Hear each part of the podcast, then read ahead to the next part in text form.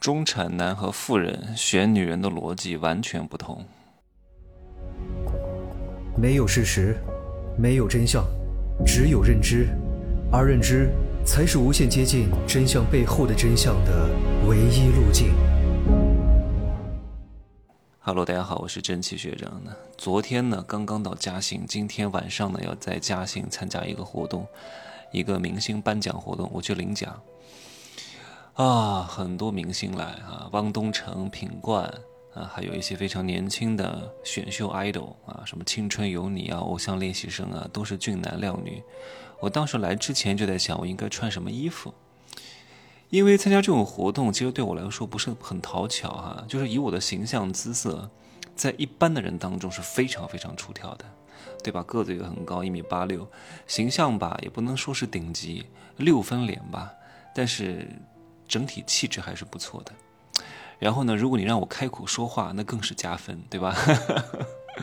可是这个活动呢，我只是走个红毯，领个奖，也不需要说话的，所以真全靠这外在。那我绝对不能打扮的花枝招展的，因为我知道这些艺人都会打扮的花枝招展的，我就穿的简单一点，凸显一下我的睿智。我不能用自己的不是特别突出的优势去和他们特别突出的优势去比。那样的话就不是很好，因为我很清楚，啊，会跟他们合影啊，会在人群当中，怎么能够让你的受众一眼能够看到你？你要穿的符合你的气质和特别，而不是跟他们比鲜、比嫩、比时尚、比时髦。我本来就不是一个特别时髦的人啊，我只能穿的干净、素雅、大方，对吧？凸显这个人与众不同的气质。但愿今天晚上，啊。不会被淹没吧？我今天在坐地铁的时候呢，发了一条朋友圈，我说：“什么才是富人的标准啊？”各位，我在讲我今天的主题之前呢，你要清楚什么是中产男，什么是富男，不一样的啊！不是说这个人有点钱他就是富男，我给各位一个比较准确的标准啊，也是银行区分富人与中产的标准，就是去掉你的房产。你的车子一切贷款之后，你的净资产有一百万美元，大概是六七百万左右。你看招行的私人银行大概是一千万流动资金，也就是说，你的卡上要日均资产达到一千万，差不多是这个标准。那有一些小银行呢，私人银行差不多也是六七百万，这个就是富人入门的门槛儿。绝对不是说你在大城市有一套房还着贷款，你就是富人，八竿子打不到一块儿去的啊！顶多就是个中产。中产喜欢的女人和富人喜欢的女人是完全不一样的。我在抖音上看到很多小姐姐、小美女啊，前凸后翘，条子正，肤白貌美，大长腿，身高一米七左右，脸呢也还不错，六分左右。也没有太明显的整形痕迹，气质也还可以，穿的衣服呢也比较讲究啊，料子用的也比较好，比较裹身啊，凸显女人的 S 型曲线，对吧？这在很多人看来都是女神，但我告诉你啊，这帮女人的营销对象是谁？是想嫁入豪门，是想嫁给真正的有钱人，就像我刚刚讲的，至少是富人入门级的那个门槛儿。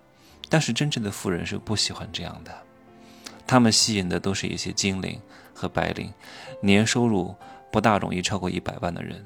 这帮人非常喜欢这种女人，他们营销错了。至于错在哪儿了，我不能在这说哈。他们都知道了。各位听过大课的人，竞争优势就没有了啊！我会在男人的情感刚需的最后一节课，如何打造至阴女神当中来讲，他们还不够阴。他们缺少的这一点，他们永远体悟不透。他们以为很多人给他留言，以为很多人崇拜他，以为很多人想要给他跪舔，他就是真女神，对吧？可是，就算有很多人过来跪舔你，又能怎么样呢？对吧？你毕竟不是女明星，你很难靠大众的声望去赚钱。这些人过来跟你接近，跪舔你，无非就是希望得到你，无非就是希望能够跟你耕地，对吧？无非就是希望能够跟你吃个饭，卡点油而已。仅此而已，你如果真的是女明星，你不和这些人发生接触，这些人依旧可能会买你代言的东西，也会有商家过来找你代言。但是你就是一个素人，顶多就是一个漂亮一点的素人而已，不会有商家来找你什么代言的。所以你不具备更多的商业价值。这些人的目的是什么？因为他真正的产出的内容没有什么内容，就是跟他跳跳舞、动一动，有什么商业价值？无非就是想找到一个比较好的男人嫁了而已。但是。他们的营销方式错了，真正的富人是不喜欢这种类型的，不是因为你们不够美，也不是因为你们二两肉不够大，也不是因为你们不具备生育价值，是在某一个节点出现了问题，而这个节点如果你不改正的话，你只能找中产男，但是中产男也不是这帮小美女、小姐姐们的目标，所以他们的营销整体上来说是失败的。我看到很多这种案例哈。我说这个账号怎么有三四百万粉丝？他也没发什么呀，就发一些在那扭一扭、跳一跳、动一动的。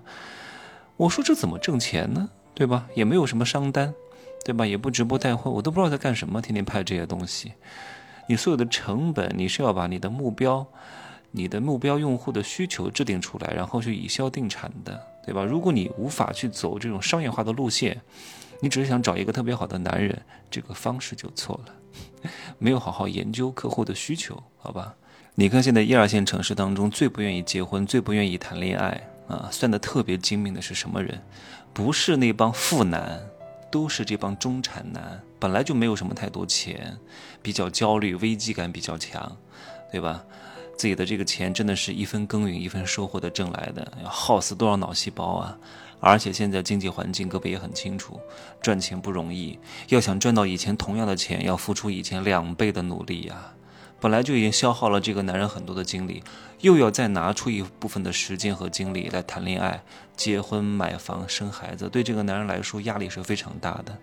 我上次问了一个朋友，专门搞这个什么婚姻介绍的，他说，现在一二线城市的这帮中产男结婚的对象，要不就是这个女的非常非常美，要不就是这个女的家里挺有钱，要不就是这自己的老丈人啊比较有地位、比较有权利的，是需要女方倒贴的，但是他们绝对不会向下兼容，对吧？这帮男的算得非常非常清楚，因为他们不够有钱，不够有实力，算得猴精。但是富男也不是这样想的啊。男人和男人真的是差的很多啊！中产和屌丝不一样，中产和富人那又不一样，懂吗？哪怕就差那么个几百万，屁股决定脑袋，就导致他们的想法不同了，好吧？记得听听男人的情感刚需啊！就这样说吧啊！每天更新把我搞得都累死了，特别是这两天做这个男人的情感刚需的大课，我立一天录一课，头都疼啊！就这样吧，今天早点休息。